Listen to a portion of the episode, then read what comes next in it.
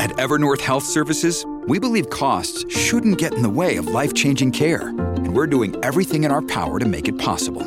Behavioral health solutions that also keep your projections at their best? It's possible. Pharmacy benefits that benefit your bottom line? It's possible.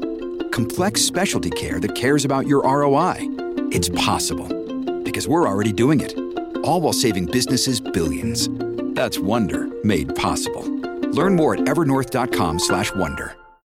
Why is it that with sparkling water, I'm always playing guessing games with what flavor I'm drinking? Is it citrus? Is it aluminum can flavored? Mm, not sure. Sparkling ice, though, they really mean flavor. Like in your face flavor. Orange mango, black raspberry. Don't even get me started on the strawberry lemonade. Kiwi strawberry slid right into my taste buds DMs last night and let them know who's boss. No subtleties there, and no sugar either. But it does have vitamins and antioxidants. Find sparkling ice at a major grocery store or club retailer near you. Sparkling ice. Anything but subtle. Hello again, everybody. It's Mike Petraglia, Trags. It's episode 248 of Patriots Beat on the CLNS Media Network. Follow us at online at www.clnsmedia.com. Of course, follow us on Twitter at CLNS Media. For all of our Patriots coverage, at Patriots CLNS. You can also follow me on Twitter at Trags, T R A G S. want to welcome back Kevin Duffy of Mass Live, masslive.com. Kevin, how you doing? Good Trags. Appreciate you having me on. Uh, oh, my pleasure. Always uh, great info from yourself and uh, the folks over at Mass Live. Uh, you enjoying? You catching up some rest? I know it's OTA's time, but are you getting a chance to uh, get a little bit of a breather? Oh yeah, definitely. I've had, um, I've had weddings and bachelor parties and. So you've had a life. And, yeah, yeah, kind of. I guess you could say that. I've caught up with you, and uh, you know we'll jump right into it here. I've caught up with you on the Celtics beat, and this is a good segue into the first topic I want to talk about, and that's Bill Belichick and his admiration for Brad Stevens. I found this really fascinating. Greg, great job by Greg Bedard of Boston Sports Journal to catch up with the Patriots coach calling Brad Stevens the driving force behind the Celtics' success. I'll quote uh, Belichick here as he told Bedard Coach Stevens is incredible. He always points out that the players are the ones, and we've heard this many times, Kevin, who, regardless of the situation, have made this a special team, defying all expectations and adversity game after game after game. But he uh, Belichick says, but he clearly is a driving force behind it. Coach Stevens is a phenomenal person, leader, teacher, and strategist, and the job he does is a model for all coaches. Wow. How do you respond to that? I mean, that is, you know, arguably the greatest football coach in history, um, mm-hmm. giving you know some incredible praise to Brad Stevens. And uh, you covered some of the Celtics playoff games with me and you got yep. a chance to see Brad Stevens up close. Um, different type of style. I think there's a little bit more relaxed personality to his approach with the media, uh, but still mm-hmm. the X's and O's and his discipline are what stand out to me in terms of a similarity between he and Belichick. Yeah, I mean, just the fact that they've, I think from a tactical standpoint, they've pretty much mastered their uh, sport is what stands out. I'm curious, did he say Stevens is the driving force or a driving force? Uh, a driving force. A driving force. Okay, that makes more sense because I was going to say if he said the driving force, that's you know that, that would almost be discrediting. I'm glad you're players. paying close attention yeah. to my words here. I'm trying to quote it accurately. Apparently, I can't read straight, but no, he said a driving force. A driving force. Okay, and then he's right, and that's um, you know Belichick praises a lot of people, but when he goes so strong with it, like he did with Brad Stevens, you can tell just how much he respects uh, the person. And I think, um, you know, after that, I was I was kind of thinking along the lines that you were, where there are some similarities between the two. I think that they're both pretty, you know, they both intend to be boring in press conferences. They don't really want to give away too much or even show too much personality. I think Stevens is pretty in a different way than Belichick. It's it's not he's not really as like he doesn't obviously have a reputation for being rude at all. Stevens doesn't, but they're both pretty tight-lipped. And I would say that the major difference between the two coaches is just the atmosphere that Stevens has kind of created, and I think that there was some criticism of this after Game Seven. It, it just allows all his players to feel um, pretty comfortable with with being the ones to take the big shots, and and you know it's like an equal opportunity type deal, and that worked out really well for the Celtics throughout the year. And it maybe in, in Game Seven I think in hindsight, people have been saying, well, you know, they should have been force feeding the ball to Jayson Tatum rather than having Rozier and, and Marcus Smart gunning threes.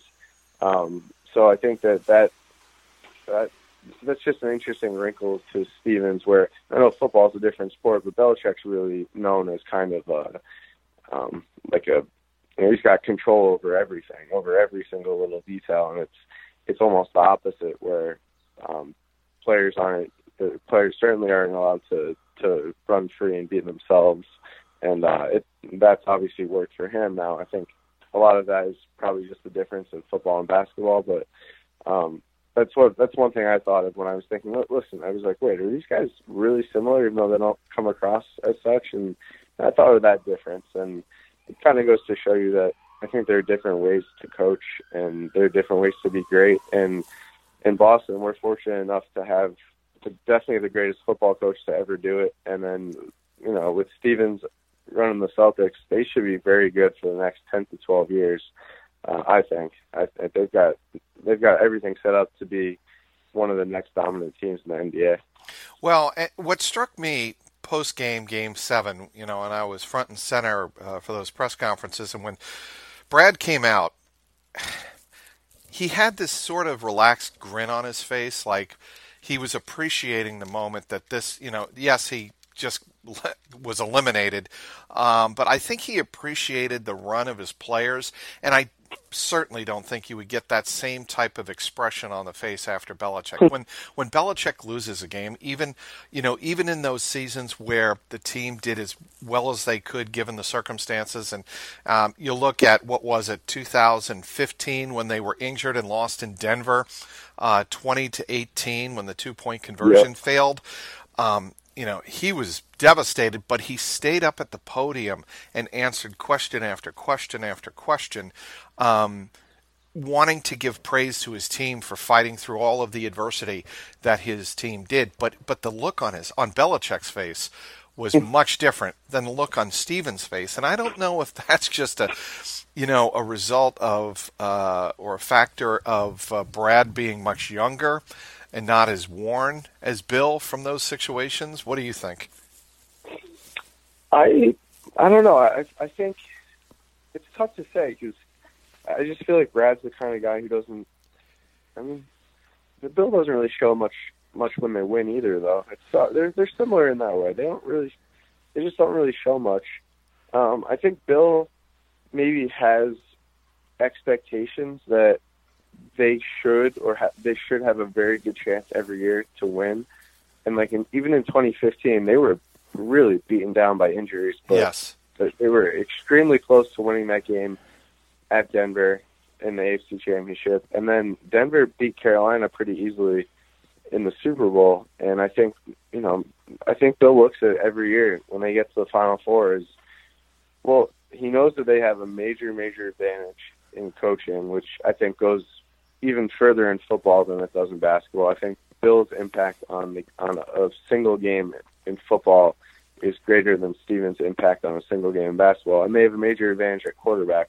So just with those two things alone, even no matter what else is happening with the rest of the roster, I feel like Bill almost expects them to have a, a great chance to win the Super Bowl. So when they don't do it, it, it is a major letdown. And then with Stevens, I think you're up three two, and you know he knows that they probably had a good chance to go to the finals. It was probably a coin flip whether they were gonna once they were up three two. It was a coin flip whether they were going to win or LeBron was going to win two games in a row.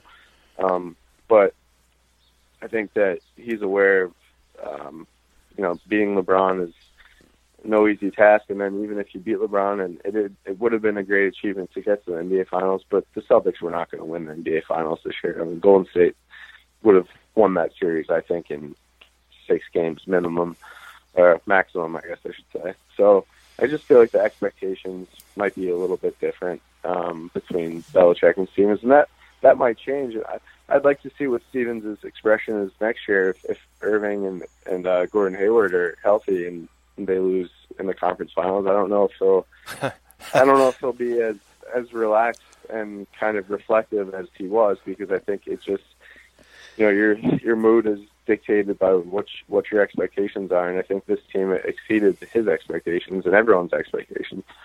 Well, I mean, in that regard, it's a lot like the 2001 Patriots, right? I mean, I Belichick has uh, gone on record often saying how that mm-hmm. 2001 team wasn't he didn't expect it to compete for the Super Bowl and win the Super Bowl that year. I mean, he was very pleasantly surprised, and once they got there, certainly he thought that they could win the game. But big scheme, big picture, he never thought that that team was ready to get to the NBA, uh, to the uh, Super Bowl and win it.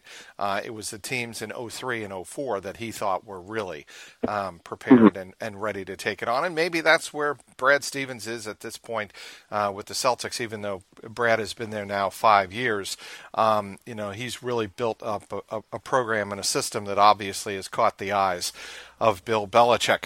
Let's move on to something else. And not every player does appreciate uh, Bill Belichick. And I think you know where we're moving in regard yeah. to uh, the next subject we want to bring up, and that's former uh, defensive end Cassius Marsh he said that he is so glad to be out of here. He didn't have fun playing in Foxborough for the Patriots. But the quote that sticks out more than any other is when he says, I confronted him about all the things that were going on, him being Bill Belichick. I won't get into detail, but it was BS things that they were doing. I just wasn't a fan. And you know what my reaction is? And and millions of Patriots fans reacted the same way. Oh, really? You you confronted Bill Belichick after stinking up the joint and not being able to cover and and do, you know, basic responsibilities asked of you by Matt Patricia and the defense. Yeah. Look, I mean, and, and Shea McClellin came out in his uh, sort of his defense, saying that not everybody has the same experience in New England. He tweeted it, you know, on Tuesday, and let's not all kill um, Cassius Marsh.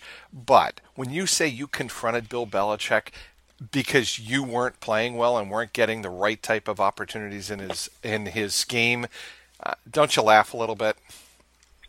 Yeah, I, I don't really know what he's getting at when he's saying you know the BS things that were happening. I just don't I don't really know what that means. Um, I think what he I means is he wasn't being used so, properly. That's what I think he's getting at.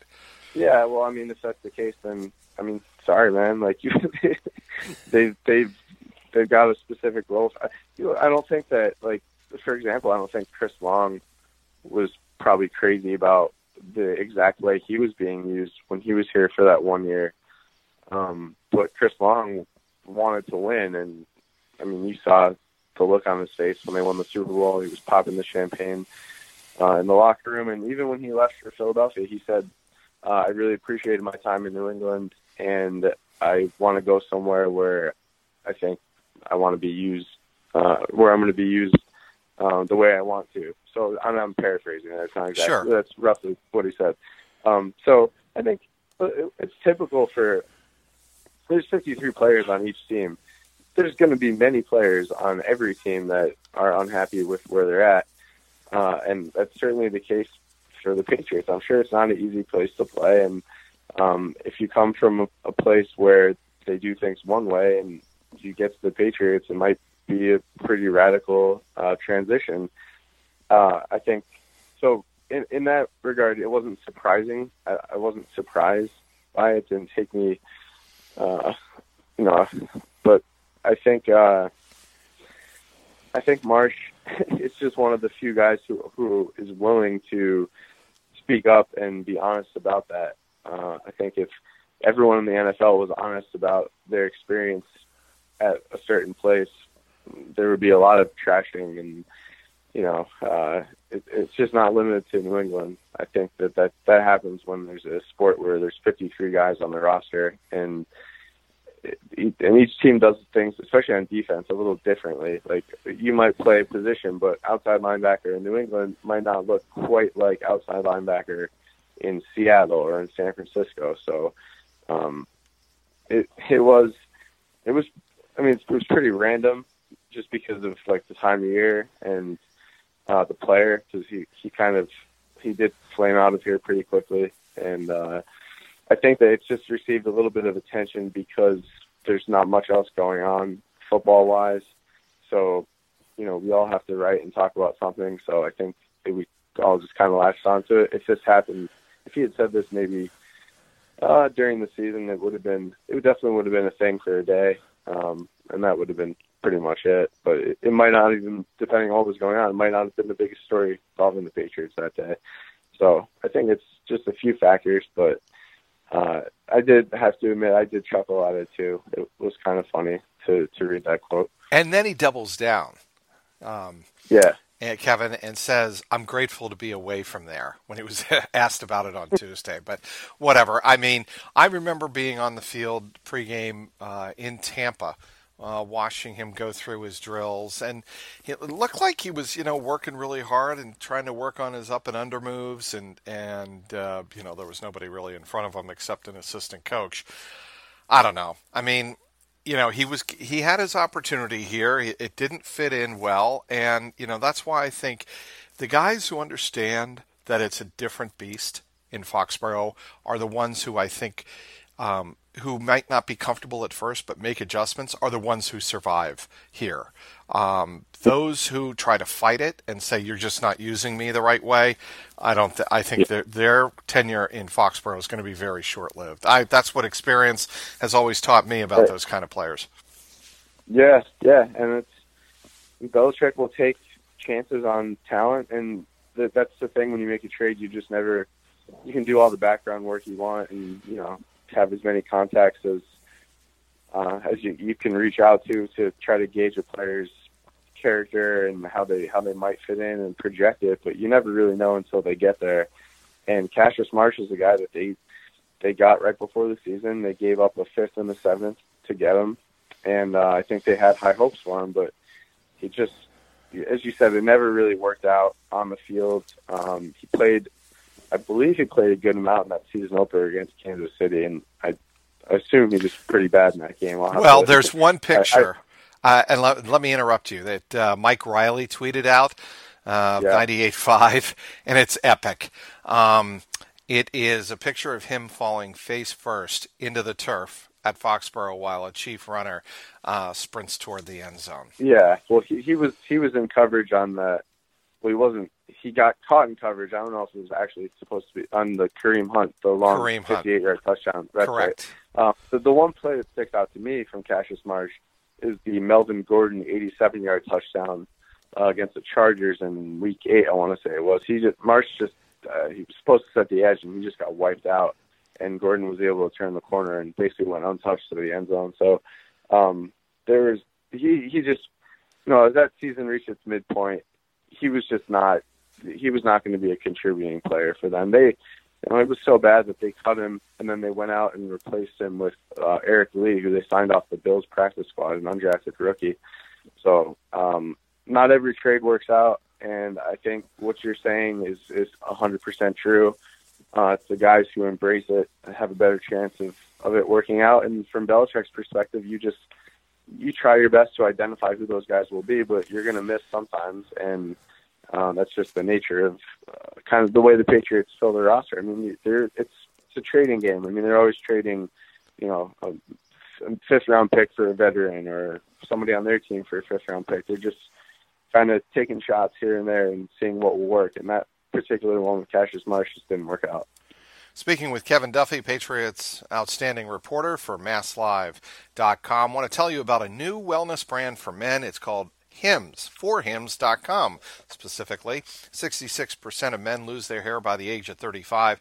Thing is, when you start to notice hair loss, it's too late. It's easier to keep the hair you have than to replace the hair you've lost. How will you feel a year from now if it's business as usual up there? Well, there's a solution, guys forhims.com, a one stop shop for hair loss, skin care, and sexual wellness for men. Thanks to science, baldness can now be optional. Hims connects you with real doctors and medical solutions to treat hair loss, well known generic equivalents to name brand prescriptions to help keep your hair. Order now. My listeners get a trial month of Hims for just $5 today, right now, while supplies last. See the website for full details. This would cost hundreds if you went to the doctor or a pharmacy. Go to forhims.com slash trags. That's F-O-R-H-I-M-S dot com slash T-R-A-G-S. Forhims.com slash trags. All right, OTAs and minicamp coming up. Uh, Kevin, what you looking for? What sticks out to you that you want to see in terms maybe of the young players and the newcomers uh, coming on board? Uh, young. I mean, there's there's so much for the young players. I guess uh, well, I'll just go down a quick list. Sure. Um, I got in my head here. Number one for me, I actually was unable to attend the first OTA, so this this coming uh, Thursday will be my first look at the team, and I I saw some some video clips, but I want to see Julian Edelman in person and see how he's progressing from that torn ACL. If he's back to anywhere near um, the quickness and elusiveness that, that he had before. Because he's a guy who you can tell just the way he moves on the field, even when they're not in full pads. It's almost like a different speed than than some other guys. That's at least been my experience watching him in the yep, past. absolutely agree. Yeah, he's just so quick and so explosive off his cuts. Um, so I'm just curious to see if that's back. I know Malcolm Mitchell has been kind of in and out. He was not at the um, OTA that the media attended a week ago. Uh, I, he has been featured in some of the pictures on the team's website, so he definitely he has some level of attendance. But I mean, to me, that's his attendance this spring and summer is going to be huge because they've got great depth at that position, and if his knee still is a problem and they can't count on him, I mean, I like him as a player a lot, but they might not end up keeping him just because they they've got so many other guys who you might be able to rely on more. Um, I'm sticking with the receivers. I I'm, I'm real interested to just get a look at Cordarrelle Patterson from an athletic standpoint. Um, do you think who, to cut you off there? Do you think he can yeah. be more than just a specialist, though? Uh, uh, well, yeah, that's one of my. It, it's hard to say because he is 27 years old, so I think he's 27. So eventually, you are what you are. Eventually, you, you reach an age where you're really not going to get that much better. But I don't know if he's ever worked with uh, an offensive coach like Josh McDaniels and played with a guy like Tom Brady. So maybe that's going to have um, some kind of impact. And uh, yeah, I wonder if the Patriots can make him into a well-rounded or a, a better rounded wide receiver. And if they don't, I wonder I wonder if they're going to try to get the ball in his hands a little bit more than some of these other teams. He's aside from returns, he's only averaged 2.4 touches from scrimmage per game throughout his career, and th- that number has actually gone down and down uh, each year. I, I believe his rookie year is when he had the most touches. Uh, I wonder if the Patriots can find ways to get the ball in his hands four or five times from scrimmage, um, just because he's when you watch him. I mean, he's so strong for a receiver. He runs through tackles. He runs around guys. He's probably the fastest guy in the field. Uh, there's just so much big play potential there with him. So I, I'm just really interested to see how McDaniels and the Patriots are going to get creative with Patterson.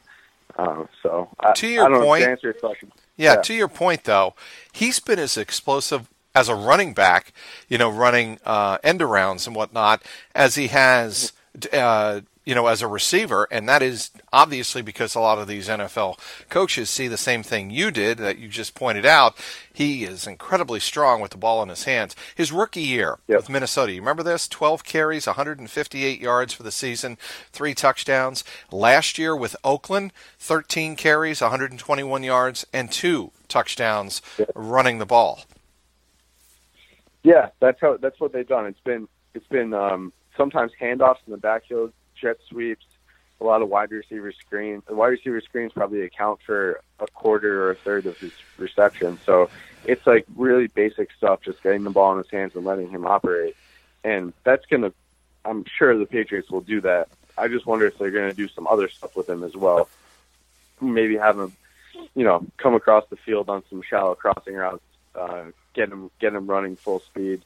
Um, I don't know. I mean, there's, there's Josh McDaniels. I'm sure has plenty of ideas because when you watch when you watch this guy, there's just few players that move the way he does with the ball in his hands, and I would think that you'd want to try to take full advantage of that.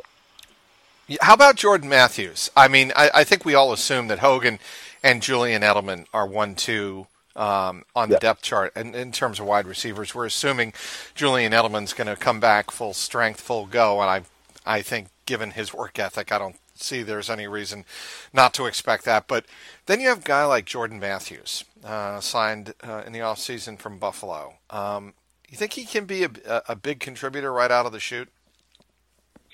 Yeah, I, I think Jordan Matthews can have an awesome season for them. And I, I'm hesitant to say he's a lock to make the team just because of the depth at that position. Uh, but I, I really liked him um, personally when we met him with the media and he's just he's been really productive as a slot receiver. He led the NFL in slot in yards out of the slot from 2014 to 16 uh, in those th- those three years in aggregate. Um, and he, he brings a different. He's not like the prototype, prototypical Patriot slot receiver. He's not 5'10", 185 pounds, and really quick. He's 6'2", 215, and his strength is is his uh, catch radius and his his physical strength. Like he's a big guy, so I think he can give you a different look out of the slot. And if you carry on the roster both him and say Braxton Berrios, the rookie, you have two slot options who could potentially be very effective in different matchups because they're both so different. And of course, Edelman can do a lot of that stuff too. So uh, I'm very, yeah, I, I think Jordan Matthews could end up having a great year for them. I think it was just a stunning signing, just given how low the contract was. Like his, I believe he signed one year for just over a million dollars. Yep. Contrast that with uh, Donte Moncrief signed with the Jaguars one year for nine point six million dollars. Um, I, I don't really know how the Patriots were able to pull that off because the wide receiver market was pretty insane. There was a lot of guys who got a lot of money at that position, and Jordan Matthews, for whatever reason, I don't know if he turned down more from other teams. I, I'm assuming he did because his contract was so low, uh, and that's just that's kind of the, the pull of playing for the Patriots that they they can swing things like that. So, uh, what are you going to be doing the rest of the summer after the OTAs? Just uh, resting up and getting ready for July? Yeah, yeah, no major plans. I don't think I got a few. I'm at that age where all your all your friends are getting married, basically. So I, I think I've got two more weddings to go. Um, Look at you! So a lot yeah, of bachelor parties, yeah. huh? Yeah, well, one more. Yeah, one more bachelor party, two more weddings. Um, so that'll eat up quite a bit of time, and you know, July is always a pretty slow month for us. And you know, Trags we hit yep. once week before, the week before training camp, you hit the ground running, and and training camp is probably my favorite time of the year covering the team. I know why. Because yeah, why? Why is that? I think because you actually get to see the team play football yeah, well, in practice. That's, that's definitely. I just like the.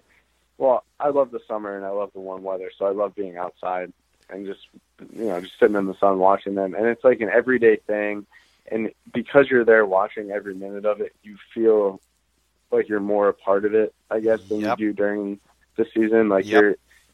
it sounds stupid to say that you're like in it with them, but like it's I mean, we're we're talking about every day at Gillette, including the weekends. It's just it, that becomes like what your life is at that point, um, and it's it is very fun. I look forward to training camp every year, so I'm sure uh, this year will be no different.